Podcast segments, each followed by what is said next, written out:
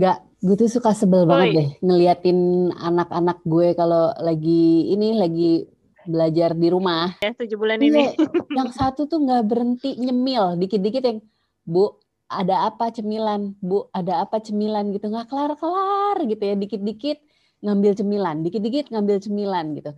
Beda lagi kalau kakaknya itu tuh tipe yang eh, pokoknya di kamar ditutup semua. Kan kadang-kadang kita kepo ya nih anak belajar apa enggak. Soalnya pernah tiba-tiba nih pas lagi suatu hari nih kayaknya nggak ada suara nih di kamar gitu. Gue buka dong kamarnya, tidur lo dia. Kesel nggak?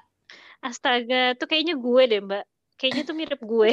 gue kalau belajar online kayaknya gue akan seperti itu, Mbak. Kalau gue masih siswa ya, kalau gue masih Heeh. siswa sekarang ini nih lagi pandemi, kayaknya gue kayak anak pertama lo deh. Tiba-tiba tidur gitu kan. Tiba-tiba tidur gue kayaknya akan pasang gif. Lo tau kan yang kayak gif Eh. mata gue kayak bergerak-gerak gitu biar Eh. mungkin gurunya melihat gue sedang menyimak padahal gue udah geletakan. Iya itu gurunya tuh sampai berapa kali negur bu videonya eh, nggak dinyalain gitu ya. Udah gue kasih tahu nih gitu. Eh ayo video dinyalain gitu kan. Ntar kayak gitu lagi berapa hari begitu lagi berapa hari gitu lagi gitu. Jadi gemes kadang-kadang. Eh ampun deh. Tapi tuh gue tuh semakin ke sini semakin ini loh mbak, semakin takjub gitu Hmm. ngeliatin kan kalau lo bilang tadi si kakak sama adik modelannya yang satu doyannya cemilan, yang satu matiin kamera terus tidur gitu kan. Heeh. Gue tuh dulu nggak kepikiran ya kalau adik kakak tuh walaupun sama jenis kelaminnya gitu sama Ah, anak gue gendernya kan gitu ya, perempuan-perempuan kan. bedanya bisa sejauh itu. Soalnya gue gue dulu sama kakak gue yang perempuan juga bedanya jauh. Gue mikir-mikir perasaan satu pabrik ya, tapi kok Iya, iya. bedanya Benar, jauh benar. amat gitu. Kakak gue tuh orangnya terstruktur. Hmm. Dia dia rapih banget apa pun jadwal eh, pagi apa gitu, terus ngatur keuangan. Terus kalau secara emosinya gitu, dia terus kalau secara emosi jauh lebih tenang. Terus dia bisanya kalau belajar tuh harus tenang. Nah gue, gue tuh kalau gue belajar waktu di kampus gue gitu ya, gue tuh tipe pelajar yang gue bisa gue bisa audio sama visual gitu. Jadi kalau sambil belajar tuh bahkan gue bisa sambil dengerin lagu gitu, baca buku Hmm. sambil dengerin lagu gitu. Terus kalau misalnya di eh, di kelas gitu ya, gue tuh nggak betah yang diem lama gitu. Kayak misalnya kalau ujian, gue pasti jadi orang yang keluar duluan Nah, Hmm. satu kesempatan gitu ya gue pernah kita barengan ngambil eh, English one year pro- program gitu dia dengan rentang waktu gua sama dia kan beda 11 tahun Heeh. itu kelihatan banget sampai orang-orang nanya si guru-gurunya nanya kalian tuh adik kakak ya iya kok beda banget Eh, selain muka tentu kami berbeda gitu ya Heeh. kelakuannya juga jadi kalau ujian kakak gue tuh orang terakhir yang keluar Oh gue tuh, tuh gue tuh. Jadi dipikirin Jadi banget sama gitu dia- jawabannya. jawabannya di- gue itu orang pertama yang keluar kalaupun gue nggak keluar kelas pasti gue tidur Eh. nah itu tuh gue tuh makin ke sini pas lagi PJJ sekarang gue ngeliatin ponakan-ponakan gue gitu kok sama juga ya nih adik kakak beda-beda banget kelakuannya ada yang Mm-mm. mesti dibangunin ada yang udah tertib bangun pagi sendiri nyeting laptop sendiri gitu ada yang kita harus bolak-balik ke kamarnya gitu ya Mhm. aneh juga ya itu ya Mhm. Gue dulu tuh waktu waktu anak kedua tuh ternyata perempuan lagi, itu tuh gue mikirnya yang kayak ah udahlah perempuan lagi, udah gue udah tahu template-nya gitu kan. Wis gila, Iya, udah udah udah. hatam ya, udah hatam Udah ya. hatam template-nya gitu kan. Ternyata oh dari bayi pun sudah berbeda Sudah beda? gitu kan. Udah beda. Oh udah beda iya, banget. Dari bayi, dari bayi cenger tuh ya lahir cenger udah beda. cenger tuh apa sih ini anak Cenger tuh jaksel maksudnya- bahasanya aneh nih.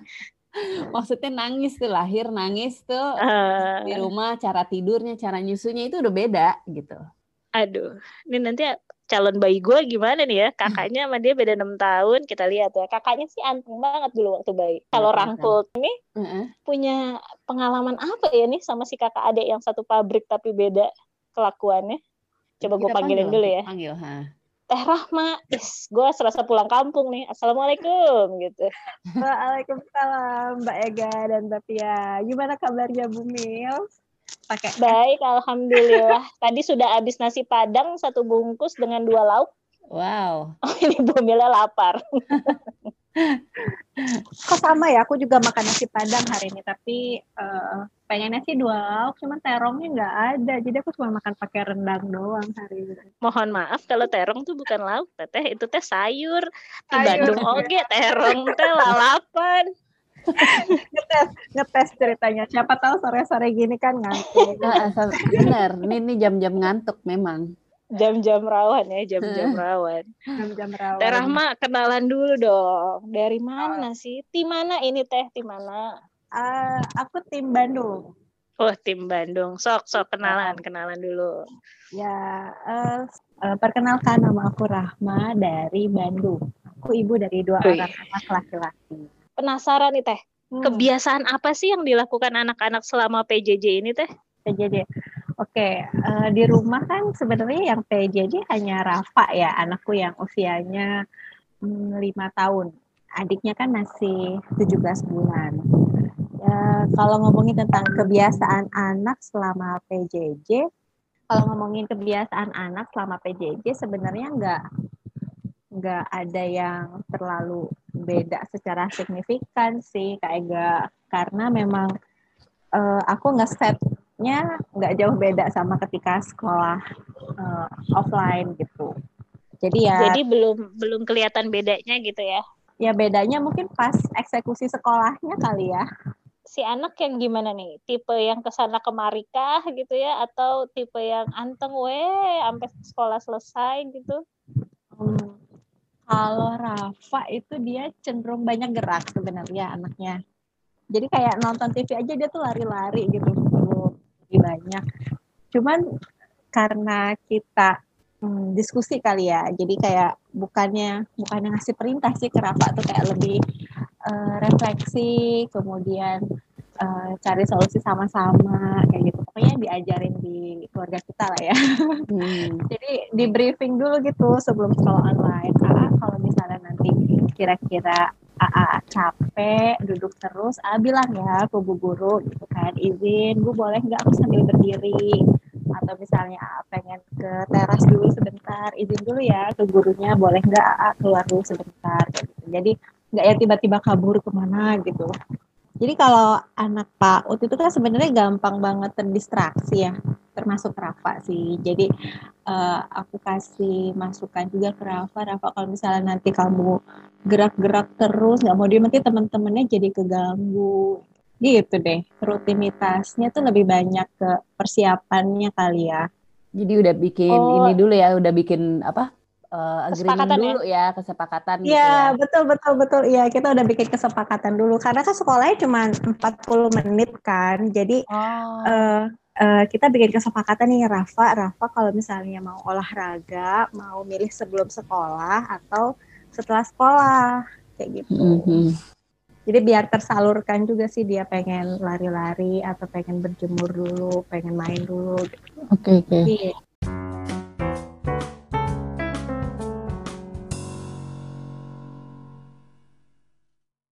Nah, itu kan tadi kalau belajar, tadi kan Teh Rahma bilang anaknya dua cowok semua. Itu beda nggak sih Teh tingkah lakunya gitu antara si kakak sama si adik gitu? aduh beda banget beda banget kayak gak aku aja shock ya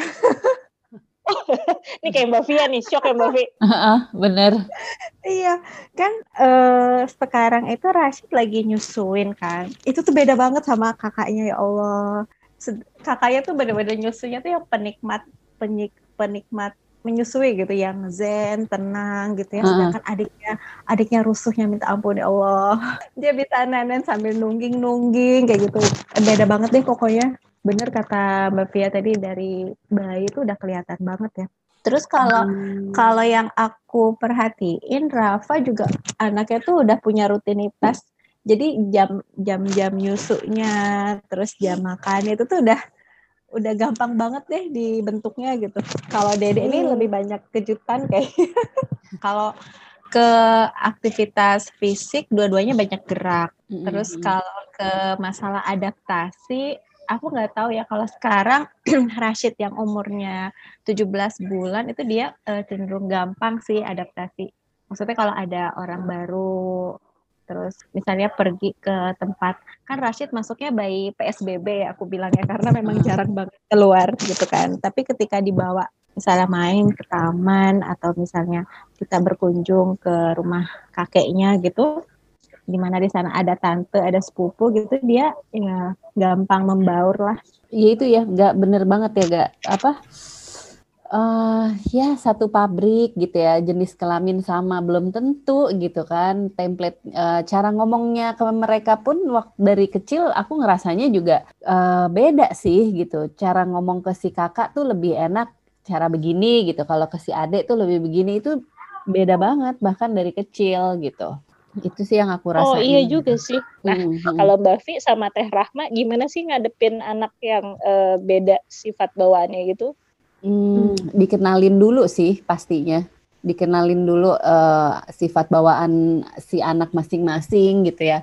Kayak uh, inget dulu tuh kalau si kakak tuh lebih cepet um, apa mingle sama orang gitu tuh kenal sama orang tuh gampang gitu akrab sama orang itu mudah banget gitu ya. Kayak misalnya pas lagi di ke ulang tahun deh gitu ya, diundang ulang tahun gitu ya. Kalau kakak tuh dateng, duduk, terus langsung ikut gitu kegiatan kan. Nah kalau adek nih tipe yang nggak gitu gitu, tipe yang introvert gitu. Jadi ya caranya adalah karena kita tahu gitu bahwa si anak ini tuh uh, pemalu misalnya gitu ya gitu. Terus akhirnya ya aku bikin strategi dat uh, pesta ulang tahun dat uh, undangannya jam 4 gitu dari jam setengah 4 tuh aku udah udah dateng gitu atau jam 3.15 karena dia mesinnya diesel perlu panas dulu gitu kan perlu dipanasin dulu. Ya kayak gitu sih gak jadi benar-benar dikenalin dulu gitu anaknya tuh seperti oh, apa jadi gitu kita lihat ibaratnya observasi kecil-kecilan gitu ya uh -huh. antara si Ade sama kakak. Nah kalau Teh Rama tuh gimana Teh?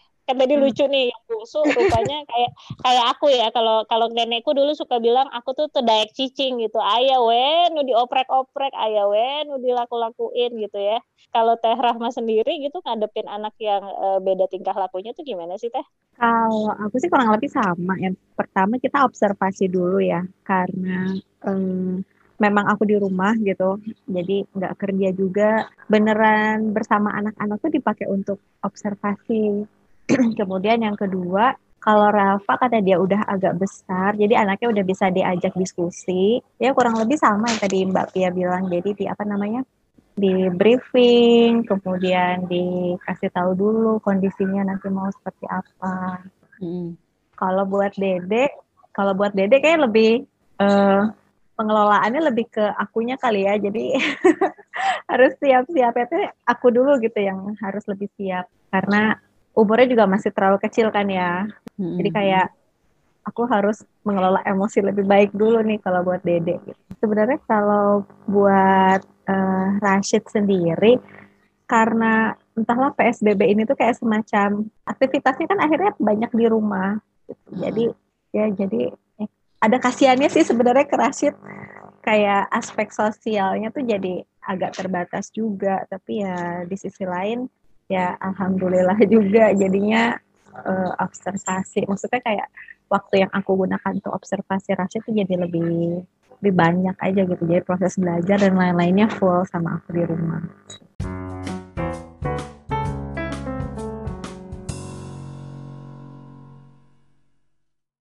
Nah, biasanya uh, hal-hal apa ya, uh, Gak Rahma yang uh, kalian lakukan gitu untuk lebih mengenal si anak gitu? Kalau gue ya, kayak kita ngamatin pacar pertama asik. Kayak kita ngamatin gebetan gitu kan. Uh-huh. kan kalau kita lagi ngegebet cowok tuh kan ya kita kalau ngobrol sama sama dia gitu ya kita liatin. Oh tipe orang kayak gini. Terus dia uh-huh. lagi ngapain gitu kita curi-curi pandang. Nah hampir sama persis. Gue gue gitu kan gue. di ponten satu-satu ya Iya, jadi kalau dia misalnya sekarang nih PJJ, gue tahu persis uh, so far sih kan anaknya emang lumayan tertib ya. Hmm. Cuma kan dia suka ngaco ya, suka tiba-tiba gitu. Kayak kemarin uh, Sumpah Pemuda di saat semua orang menggunakan bahasa daerah, dia tunjuk tangan. Gue tanya bisa bahasa daerah apa emang kak? Bahasa Korea. Mohon maaf nih. hmm. Ibu orang Korea apa gimana bahasa daerahnya Korea gitu hmm. jadi gue tahu jadi gue dari dari hal-hal gitu tuh gue ngamatin persis oh nih anak sih berarti tipe yang santai banget kalau terkait itu dia hmm. pokoknya lebih easy going gitu kan mau mm -hmm. mau orang bilang itu bukan bahasa daerahnya menurut dia itu bahasa daerah gitu kan gitu mm. terus gue ngelihat sensitifnya gitu kalau kan dia suka bikin gambar uh, I love you Umi gitu nah mm. gue oh ternyata anaknya gini terus kalau sama suara gimana gitu uh -huh. terus kalau ketemu orang gimana lebih kayak gitu sih lebih kayak ngeliatin pacar pertama lah gitu ya kayak sensitivitas sama suara tuh juga penting ya kadang-kadang ya ada orang yeah. yang bisa terima uh, levelan pitch yang agak tinggi gitu tapi ada orang yang nggak bisa kan gitu denger tinggi sedikit tuh kayak apa sih lu marah sama gue gitu kan padahal enggak gitu kan yang kayak termasuk gitu, kayak reaksi dia kalau misalnya uh, pendekatan ketemu orang gitu atau situasi baru gitu hmm. dari kecil kan emang kebetulan gue suka nongkrong gitu maksudnya suka ketemu teman-teman gitu jadi otomatis dari kecil dia udah sering terpapar tuh ke bawah hmm. gue ketemu sama teman-teman gitu nah itu gue lihat hmm. juga dia nyaman nggak gitu okay. ibarat kata nih ya gebetan aja diliatin masa anak sendiri nggak diliatin gitu jadi penasaran ya kalau Teh Rama tuh ngamatinnya gimana? ngamatin siapa nih? Ngamatin Rafa apa? Ngamatin, ngamatin semuanya. ngamatin papahnya sampai ke anak-anaknya gitu. Kalau buat anak-anak ya kayaknya sama-sama aja nih sama Mbak Ega sama Mbak Fia. Uh-uh. Kuncinya adalah mengamati. Pokoknya semua interaksi itu silakan untuk mengamati.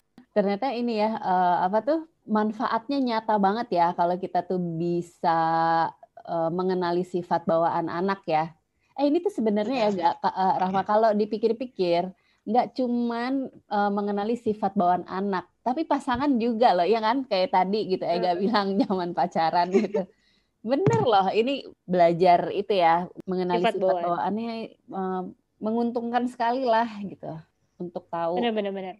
Buat teman-teman yang dengerin podcast ini, kalau masih penasaran banget tentang apa sifat bawaan, teman-teman bisa cek di uh, apa namanya media sosialnya keluarga kita itu ada banget nih baru aja dinaikin lagi tentang sembilan sifat bawaan anak.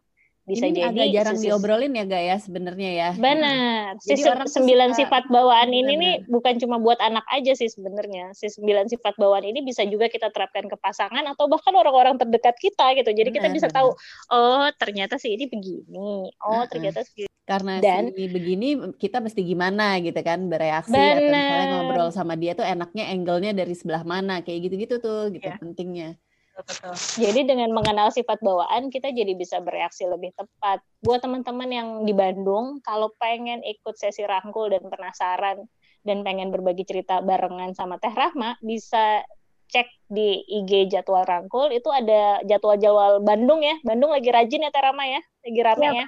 Iya betul banget. Minggu depan akan ada di tanggal berapa lagi Teh Rahma? Minggu depan uh, pokoknya kita rutinnya di weekend di Oh, oke. Okay. Nah, teman-teman eh, jangan lupa cek di IG-nya tuh. Bandung akan ada sesi-sesi tiap weekend. Terus mau ada sesi debar debar rangkul tuh ada sesi baru dari rangkul Bandung. Dan ada di Cimahi juga. Plus kalau masih pengen tahu dan lebih dalam lagi paham tentang sifat bawaan anak bisa kelas keluarga kita minggu depan ada uh, tema mengenali sifat bawaan anak plus bisa juga cek modul keluarga kita tentang sifat bawaan di sekolah.mu. Jadi jangan sampai ketinggalan ya teman-teman. Mm-hmm. Jadi tunggu apa lagi teman-teman? Begitu selesai dengerin podcast cerita cinta keluarga kita, langsung lari saja ke www.sekolah.mu slash keluarga kita atau ke IG-nya keluarga kita bisa langsung swipe up buat daftar kelas keluarga kita. Siap. Mbak Via, uh, Teh Rahma, terima kasih sudah digangguin. Di... Ya, terima kasih juga semuanya Rahma, Ega, thank you. Oh, thank you.